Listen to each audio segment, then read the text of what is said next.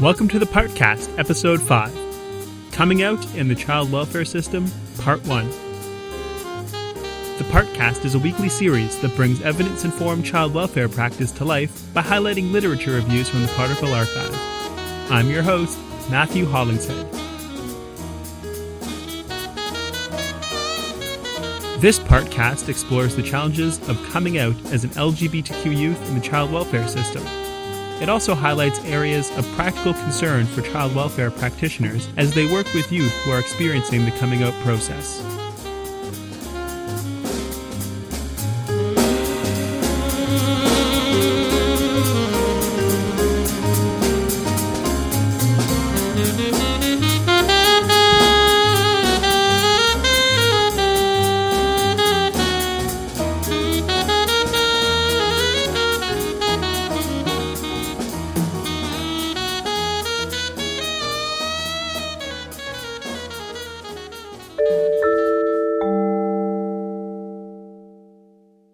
The Ontario Human Rights Code protects people who identify as lesbian, gay, transgendered, or questioning, or LGBTQ.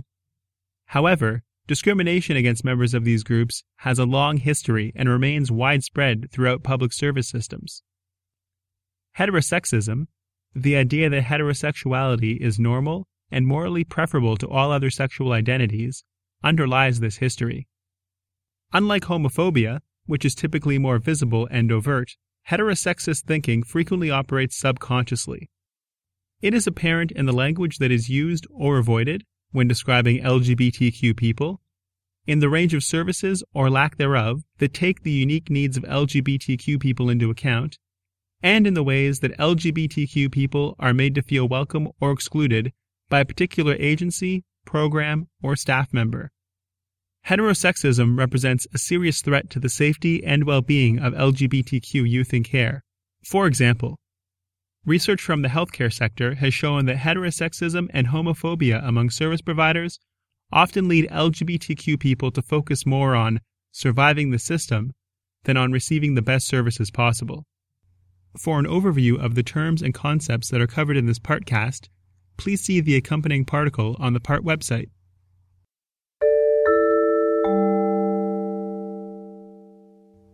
Heterosexism in the child welfare system.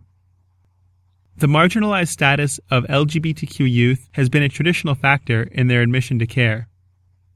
Three basic profiles of child welfare involved LGBTQ youth are identified in the literature. 1. Youth enter the child welfare system after being forced from their family of origin due to the discovery or disclosure of their LGBTQ identity. 2. LGBTQ youth who leave, are rejected, or removed from their homes for reasons that may or may not be related to an issue related to their sexual orientation or gender identity. And 3. Youth who become aware of their LGBTQ identity while in the child welfare system. LGBTQ youth have tended to be older when entering care, a factor which complicates permanency plans and placement stability. The lack of specific resources, training, and expertise around LGBTQ issues in the child welfare system has been suggested as a reason why LGBTQ youth are particularly vulnerable to repeated movement and unstable placements. Perceptions that LGBTQ youth in care are difficult due to their age and the issues that accompany living with the effects of homophobia and heterosexism further exacerbate these concerns. As a system that reinforces mainstream thinking and regulates, quote, acceptable morality, the child welfare system is well positioned to promote heterosexism. It is only recently that social institutions have begun to openly recognize LGBTQ people as being among their service users. Despite the important inroads to equal treatment that have been made, for example through the promotion of anti oppressive child welfare practice in Ontario, the history and organization of social institutions, including those in the child welfare sector, has largely ignored or been hostile towards LGBTQ identities.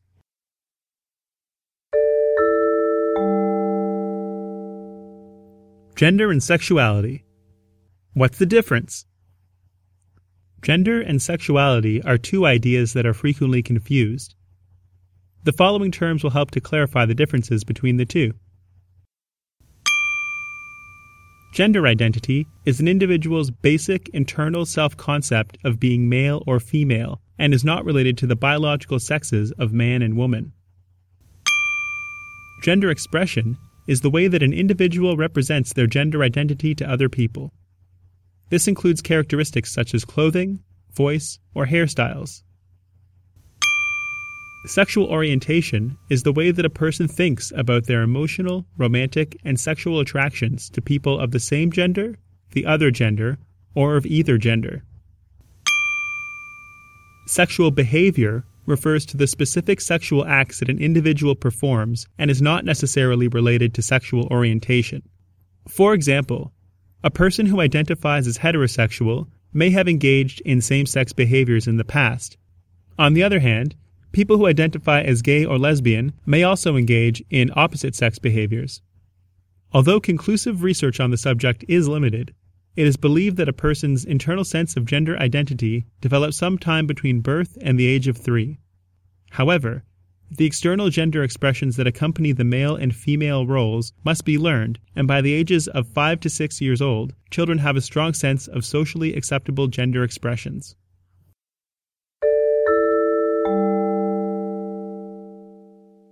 Coming out.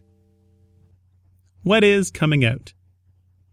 Coming out refers to an individual's decision to identify as a member of the LGBTQ community, either publicly or to themselves. Coming out is not a one time event. It is a lifelong process of identity formation and self acceptance that takes a different shape for every person. The coming out process is an important time for LGBTQ youth as it correlates with the other developmental processes of adolescence. The way in which peers, family members, and professionals react to a young person who comes out will have a serious impact upon their self esteem and self perception. Ideally, a person is able to control how a public disclosure will take place. However, this is not always possible. Connection to heterosexism. Coming out is a risky process. It requires an individual to expose themselves, or to react to an unplanned exposure, in a society that in many ways continues to stigmatize their identity and devalue who they are. LGBTQ youth are not only at risk of experiencing discrimination, they are also substantially more likely to experience verbal assaults and physical violence than their heterosexual peers. It has also been well established that the pressures of being surrounded by homophobia and heterosexism make LGBTQ people significantly more likely to experience mental health issues, substance abuse, and homelessness. As LGBTQ youth come out to their families, friends, and others, they also risk facing rejection, ostracization, and isolation from the people who would typically support them during difficult times in their lives. Because of these dangers, LGBTQ youth must make daily decisions about how much information they are willing to share about their identities and with who. Constant exposure to harmful messages regarding the worth of LGBTQ people as human beings can seriously impact their willingness to seek support from others and can also be deeply internalized. This seriously complicates regular developmental processes. Decades of advocacy by the LGBTQ community and the subsequent increase in services for LGBTQ people have coincided with an increase in the number of young people who come out during adolescence a time when they are still dependent on their parents and engaged in the processes of developing as individuals. In the past, LGBTQ people typically came out when they were older, less dependent upon their families, and had developed firmer senses of who they were as individuals. Though there are still many serious risks associated with coming out as an adult, it is believed that adults are generally better prepared to face the challenges that would come. Lacking the internal and external resources available to adults, it is feared that LGBTQ youth may be at high risk for depression, suicide, and leaving their homes. It is not always within their developmental grasp to have faith in the belief that the family and social stresses and tensions brought about by their disclosure will actually pass. LGBTQ Child Development Theory Most child welfare practitioners learn about child and adolescent development from a heterosexist perspective. That is, frameworks that assume heterosexuality as the default. These developmental models do not examine the formation of LGBTQ identities or account for the ways in which youth must cope with the stressors that accompany a marginalized social position. One model of gay and adolescent development proposes four adjustment phases that occur in tandem with the more traditional processes of adolescence. These include 1. Sensitization, discovering same sex feelings of attraction. 2. Identity confusion, reacting to the same sex attraction. 3. Identity assumption, discovering that one is lesbian or gay. 4. Commitment, adopting a gay or lesbian identity. Despite the prevalence of implicit heterosexism in traditional models of human development, they are all concerned with the formation of identity and the development of social skills. The developmental model outlined here encourages practitioners to consider the unique stresses and challenges of sexually marginalized development without allowing the youth's gender or sexual identity to become the whole identity. Considering culture and religion. Cultural and religious traditions can significantly impact the ways in which youth experience coming out, particularly if the communities built around those traditions are deeply connected to heterosexist ideals. For example, a recent Canadian study found that racialized young people are unlikely to have even one person with whom they can discuss LGBTQ issues. The inaccessibility of supports within some cultural and religious communities is reflected in the high degree of isolation that LGBTQ youth experience, as well as the increased likelihood that they will abuse substances or engage in other risky coping behaviors. Practitioners can provide support by helping youth to determine if coming out is a safe option and worth the risks of isolation from friends and family. Practitioners can also connect themselves and youth with religious or culturally specific LGBTQ support groups in their area. PFLAG Canada maintains a comprehensive list of such groups at www.pflagcanada.ca. Privacy and the right to not disclose. Young people have the right to not disclose their LGBTQ identity to child welfare workers or other professionals, and may choose not to do so until they feel safe and comfortable. Youths often feel out relationships, with professionals or otherwise, in subtle ways to determine potential responses if they were to come out. One study of disclosures to child welfare practitioners in the U.S. found that the youth paid close attention to the kinds of language that professionals used for cues to unspoken beliefs and assumptions. It is also common for youth to share their sexual and gender identities with some professionals, but not with others. They may also wish to keep their LGBTQ identity from other youth in order to maintain their place in social pecking orders that form in schools, residential care facilities, and other institutional settings. Although it is important for professionals to acknowledge the degree of trust implicit in such disclosures, it is not always necessary for the disclosure to be included in official service files. Professionals who know a youth's sexual identity have a great deal of influence over the coming out process, given that they are able to disclose the youth's sexual or gender identity to anybody in the system. For example, electronic service files and disclosures in open court effectively allow professionals to out a youth without prior discussion or permission. Key points from the literature. Canadian culture and the institutions that have developed from it are based in heterosexist values that favor heterosexuality over other sexual identities. The coming out process is only necessary because LGBTQ identities are not viewed as normal. Coming out is a highly personal, lifelong, and risky process.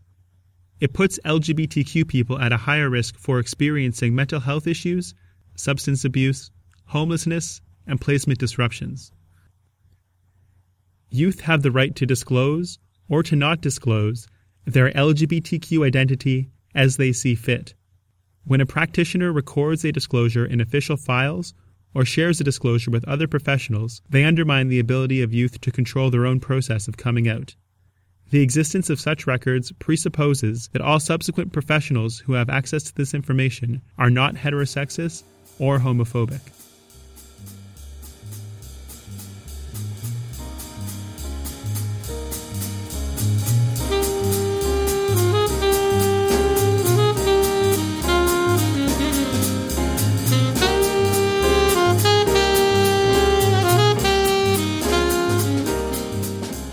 You've been listening to the Partcast, Episode 5. Coming out in the Child Welfare System, Part 1. The Partcast is produced by Practice and Research Together, a membership based organization that promotes the understanding and use of evidence informed practice at all levels of the child welfare system. For more information about this episode's topic, the Partcast, or Practice and Research Together, please visit www.partcanada.org. And don't forget to follow us on Twitter at PartEIP. That's P A R T E I P. Thanks for listening.